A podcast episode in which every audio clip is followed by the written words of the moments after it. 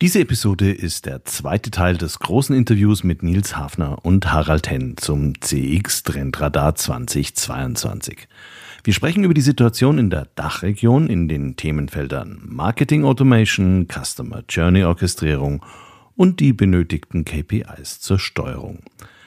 Wir befassen uns mit den von den beiden neu geprägten Begriff Outside Inside und wir werden maximal praxisnah bei der Vorstellung einzelner Leuchtturmprojekte.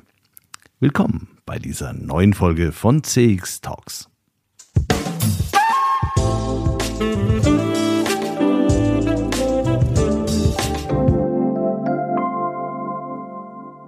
Hallo und herzlich willkommen bei einer neuen Folge von CX Talks. Mein Name ist Peter Pirner und ich freue mich sehr, dass du auch beim zweiten Teil zum CX Trendradar zuhörst. Falls du den ersten Teil letzte Woche noch nicht gehört hast, empfehle ich dir, mit diesem anzufangen. Dann ist auch der Interviewfluss noch einfacher nachzuvollziehen. CX Talks wird diesen Monat unterstützt von FIR, einem führenden Technologieanbieter für Cloud Contact Center in der Dachregion. FIR entwickelt und betreibt KI-gestützte Software für begeisternde Kundenerlebnisse entlang der gesamten Customer Journey. Mit FIR wird Kundenkommunikation erfolgreich für euch und für eure Kunden. Die einzigartige Kombination aus künstlicher und menschlicher Intelligenz hebt euren Service auf ein neues Kompetenzlevel. So seid ihr stets mit euren Kunden verbunden. Mehr Informationen zu FIR findest du auf der Website www.4.ai und auf der Sponsorenseite von CX Talks. Der CX Trendradar analysiert in diesem Jahr nochmals deutlich umfassender die Situation für Customer Experience Management in Unternehmen der Dachregion. Deshalb hatten auch die Macher des CX Trendradars Nils Hafner und Harald Henn viel zu erzählen. Im ersten Teil ging es vor allem um die Studie selbst und die Kerndimensionen dieses vor allem für die Praxis gemachten Tools. Wir haben über neue Insights zur CX-Strategieentwicklung gesprochen, sowie zu den Dimensionen People und Technology. Aber auch der zweite Teil ist pickepacke voll mit vielen interessanten neuen Informationen. Wir tauchen direkt ein in das Themenfeld Marketing Automation und wie es in der Dachregion in vielen Unternehmen implementiert ist.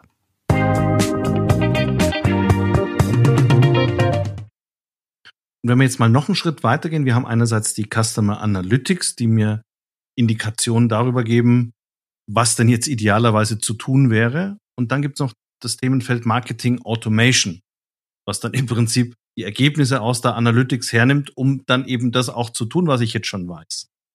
Äh, wie seht ihr denn die Entwicklung bei Marketing Automation?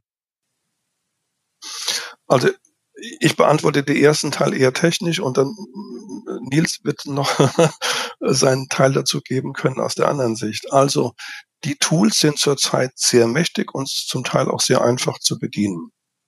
Also wenn man sich anschaut, wie ähm, die Tools von SAP, von Emasis oder von HubSpot oder wie auch immer funktionieren, große Funktionsvielfalt. Das Thema ist nur, dass ähm, viele Unternehmen jetzt eine Strategie bräuchten. Welchen Content für welchen Kunden spiele ich denn wie aus? Weil das System sagt, du musst mir dann bitte schon sagen, nach welchen Regeln ich jetzt was tun soll. Von, von alleine mache ich jetzt erstmal nichts. Und das Thema ist, dass in vielen Unternehmen das Know-how und auch die Ausstattung mit Personal und Ressourcen und Know-how und Strategie fehlt. Wie sieht denn eine vernünftige Marketing Automation Umsetzungsstrategie aus?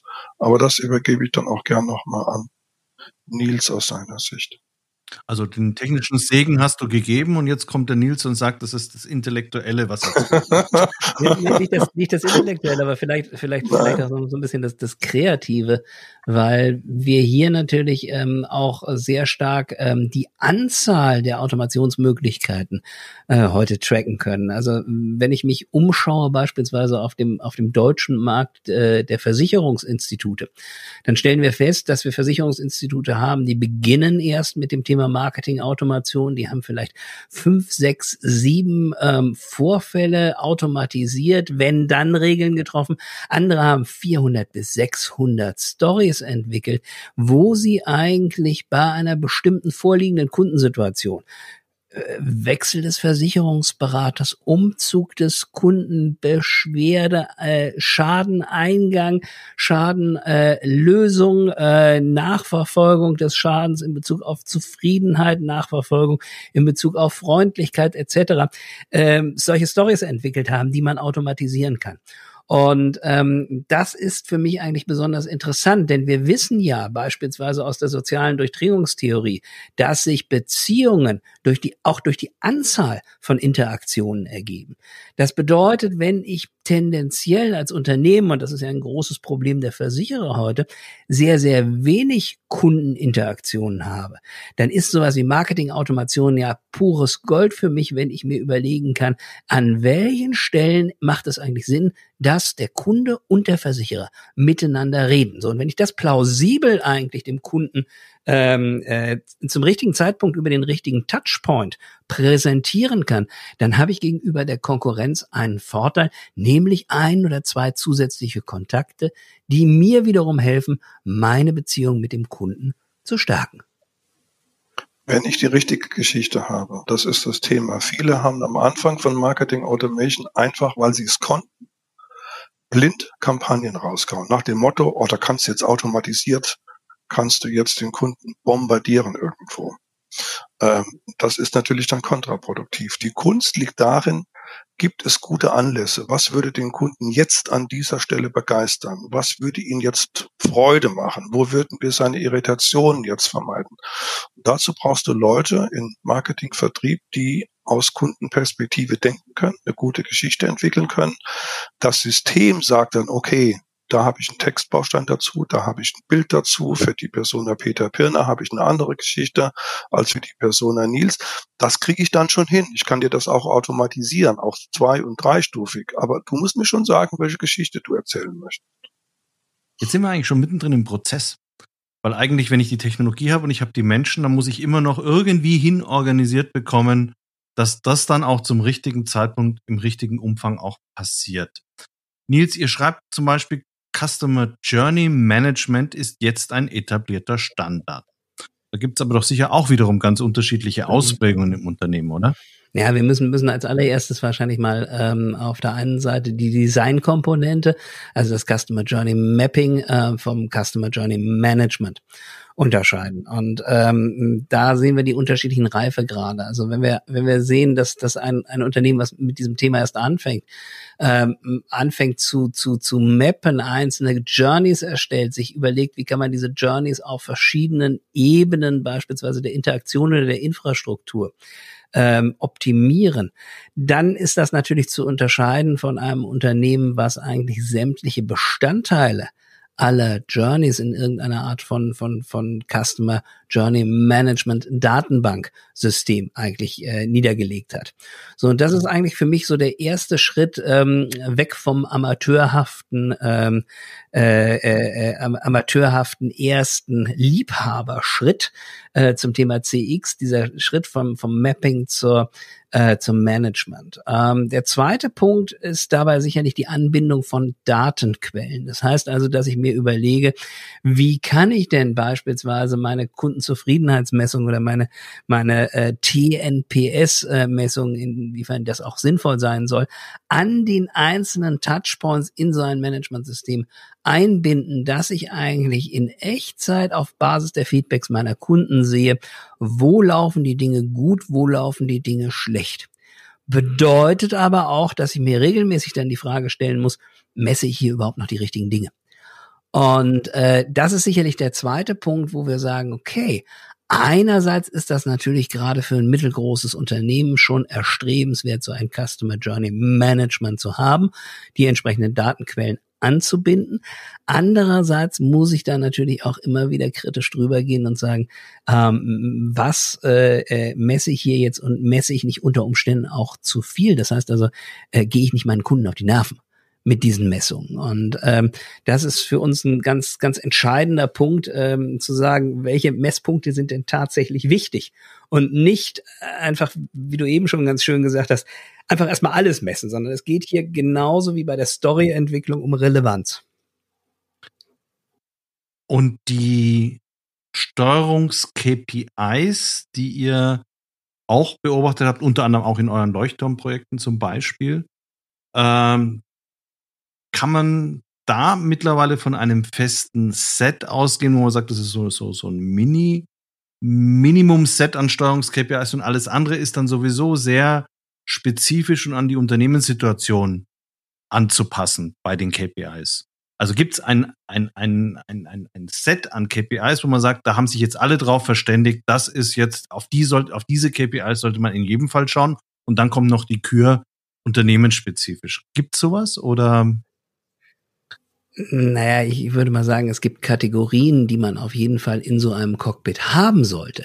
Das ist, das ist sicherlich, sicherlich einer, einer meiner Hauptpunkte. Also, wir haben ja gesagt, also C, äh, CX ist im Management angekommen. Das ist ja so eine unserer Kernüberschriften in diesem Jahr. Und deswegen haben wir ja ähm, seit Beginn des CX-Trendradars äh, eigentlich äh, äh, das Thema Cockpits auf 12 Uhr weil das eigentlich die äh, für uns das relevante Instrument ist, um das überhaupt in eine Unternehmenssteuerung reinzubringen. So, und was steht im Zentrum einer Unternehmenssteuerung, stehen eigentlich die Geschäftskennzahlen. Das heißt also, was für uns eigentlich ein ganz wichtiger Punkt ist, ist die Geschäftsentwicklung, Wachstum und Profitabilität zu linken an bemerkenswerte oder, oder Beurteilungskriterien ähm, des Kunden.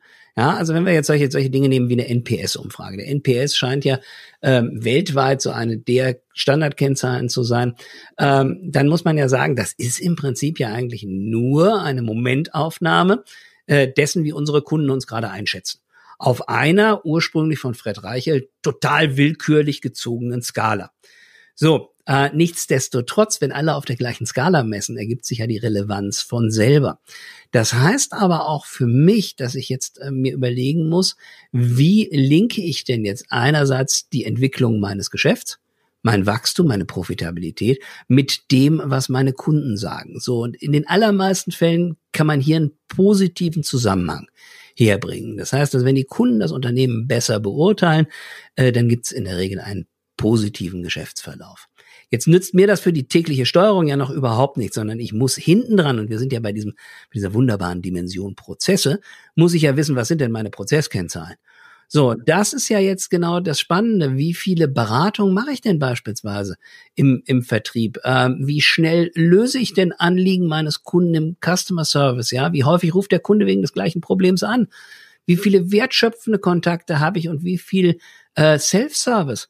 Habe ich auch äh, äh, hinten dran. Dann die Frage, wie viele Kampagnen äh, lanciere ich denn über das Jahr gesehen und wie viele davon sind denn erfolgreich dergestalt, dass der Kunde darauf antwortet, in irgendeiner Art und Weise eine Reaktion äh, äh, trifft. Das heißt, dass wenn ich diese drei Dimensionen habe, Prozesskennzahlen ganz auf der, ich, ich sag mal, auf der Mikroebene, äh, die Einschätzung des Kunden, sei es nun durch, durch Satisfaction Indizes oder durch, durch NPS, ähm, in der Mitte und dann verbunden mit den Geschäftskennzahlen. Ich glaube, das macht heute ein gutes, modernes und performantes Cockpit aus.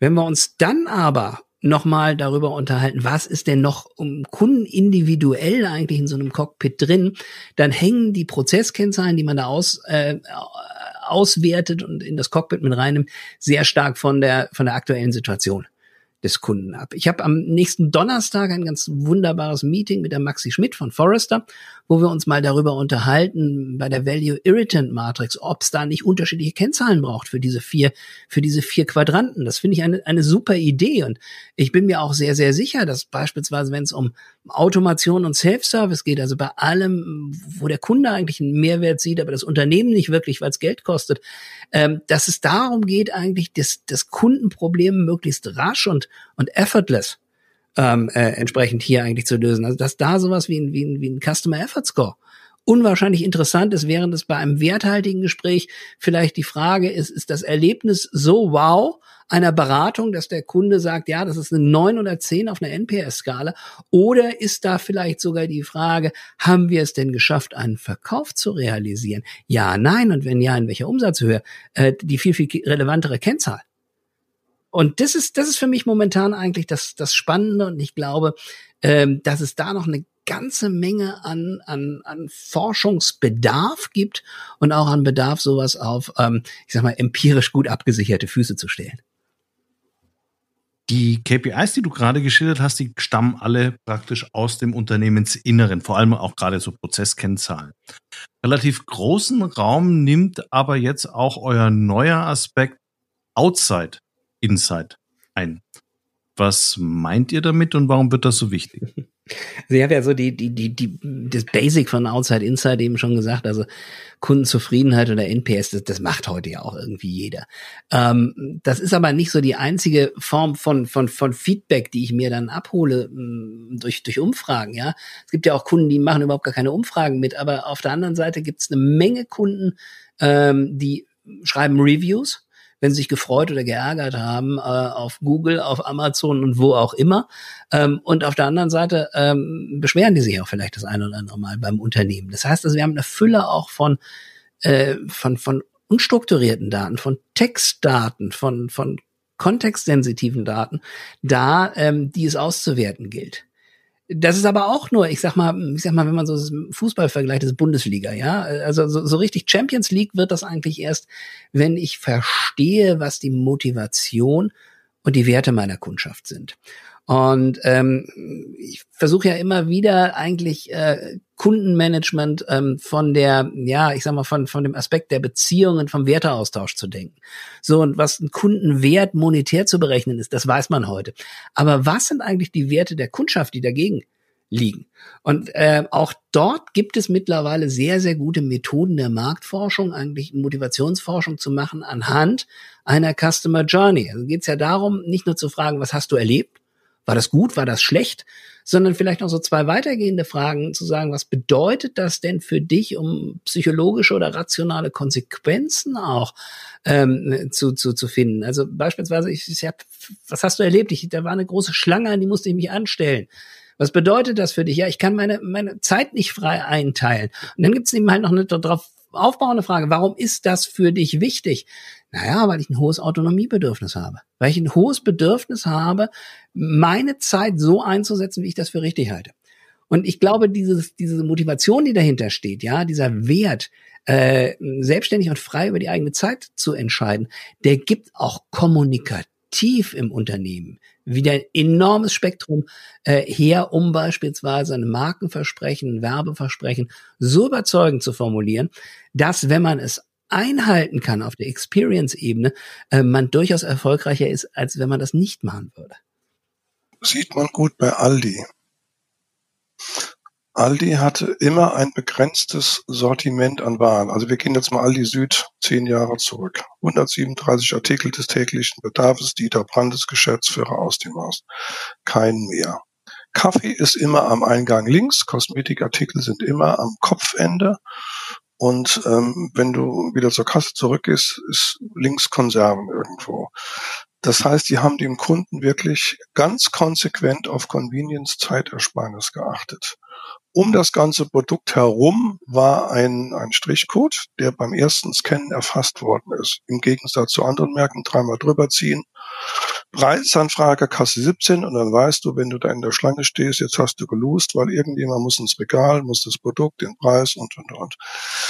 Und die haben am Warenausgang die schnellsten Scannerkassen und die kürzeste das kürzeste Band, wo du deine Waren lieber ganz schnell in deinen Wagen packst oder der erste Artikel, der eingescannt ist, fliegt schon hinten runter irgendwo.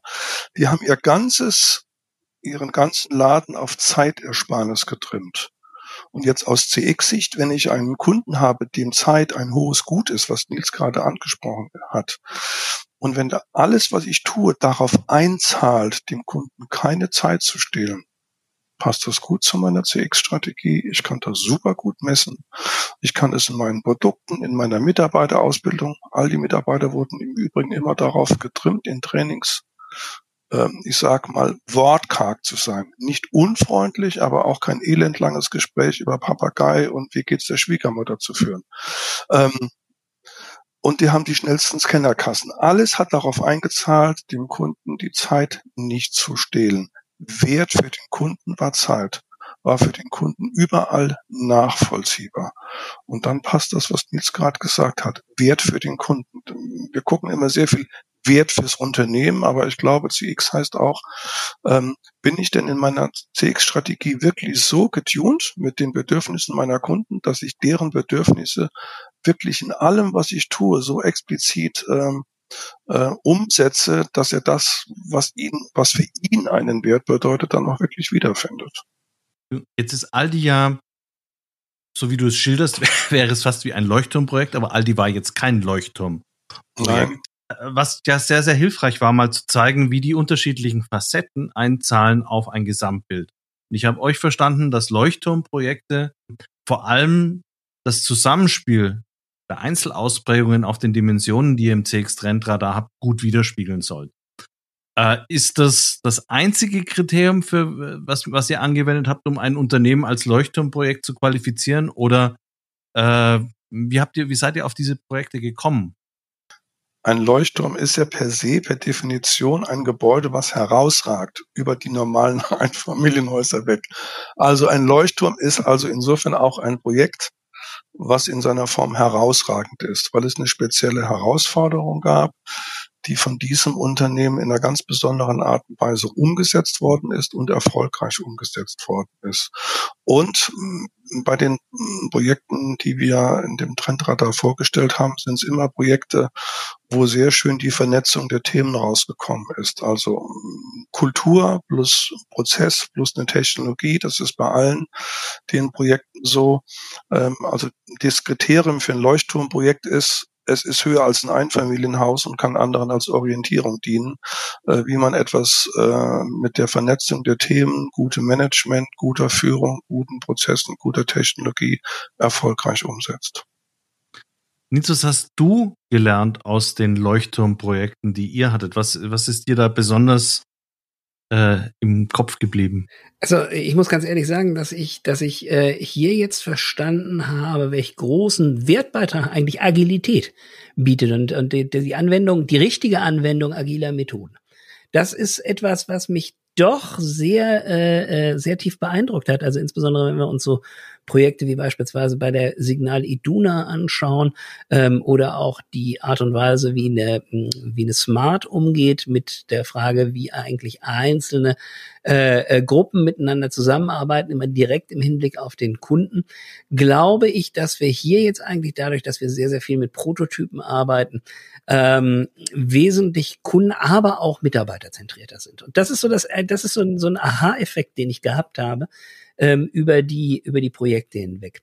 Ähm, der zweite Aha-Effekt ist für mich eigentlich nochmal gewesen, welche Aspekte eigentlich Analytics haben. Ähm, wir haben Analytics ganz häufig eigentlich, gerade wenn es darum geht, dass das Interaction Analytics gemacht wird, ähm, sehr stark unter dem zusammen unter dem Gesamtgesichtspunkt gesehen ähm, Fehler vermeiden. Und äh, äh, wir haben hier jetzt doch mit, mit einer ganzen Menge an Unternehmen uns unterhalten, die äh, Analytics einsetzen, um zu sagen, wir versuchen Stärken nochmal herauszuarbeiten und Stärken allen im Unternehmen zur Verfügung zu stellen. Das heißt also so eine sehr positive Anwendung, gerade von, von, von Voice Analytics. Das fand ich, ähm, fand ich super, fand ich super spannend. Ganz grundsätzlich hm, muss man aber sagen, die, diese Leuchtturmprojekte, die wir dieses Jahr gehabt haben, das ist so ein, so ein erster Schritt sicherlich gewesen. Erster Schritt der Gestalt, dass wir mal gesagt haben, wie systematisieren wir denn überhaupt Leuchtturmprojekte? Was heißt das für uns? Und was bringt das? Und äh, jetzt haben wir ja den großen Aufruf gehabt zur CX Dialog, dass wir gesagt haben, also bewerbt euch bei uns. Wir sind durchaus daran interessiert, mehr als drei Leuchtturmprojekte vorzustellen im nächsten Jahr. Und die ersten Bewerbungen sind auch schon reingekommen, äh, nämlich hier von der BLS, der Bern-Lötschberg-Simplon-Bahn in der Schweiz, obwohl die gar nicht mehr so heißt, die heißt nur noch so BLS. Aber da habe ich ein ganz wunderbares ähm, Gespräch gehabt mit dem zuständigen Kundenmanager, was wir jetzt demnächst auch auf, auf meinem Podcast dann äh, entsprechend veröffentlichen. Also es ist wirklich, wirklich interessant und die Systematik, die wir jetzt entwickelt haben, die trägt relativ gut. Abschließend noch die Frage, wird es auch 2023 ein CX-Trendradar geben? Und was wird dann die überraschendste Entwicklung sein für die Unternehmen? Nils. Was wird dann die überraschendste Entwicklung sein? Genau. Was, was du, glaubst du, was wird dich wirklich überraschen, dass du, das dann du, Realität geworden ähm, ist? Du, du erwartest hier einen Spoiler von mir. Der Spoiler ist, ähm, es wird auch 2023 ein CX-Trendradar Den Cliffhanger habe ich dir vorgelegt, den Spoiler. Und äh, und was dann das Überraschendste sein wird, darüber unterhalten wir uns in so einem vierten Zusammentreffen. Peter Pirner mit Harald England.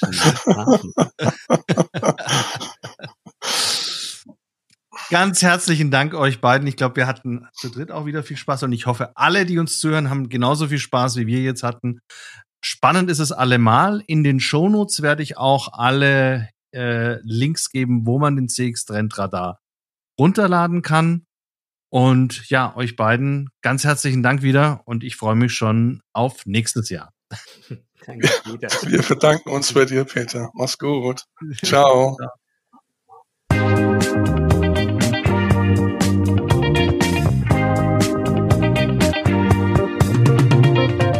Das war der zweite Teil der Folge von CX Talks, die sich mit dem CX Trendradar 2022 beschäftigt.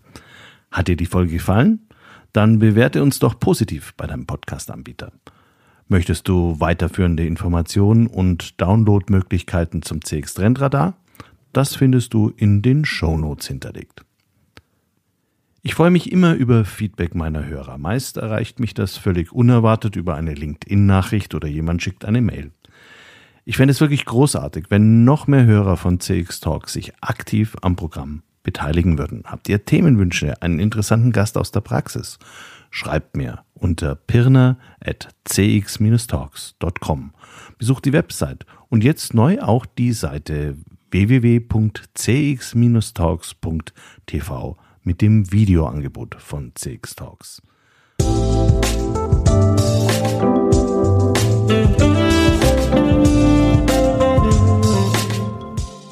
Das war CX Talks, der erfolgreichste deutschsprachige Podcast für Customer Experience Management.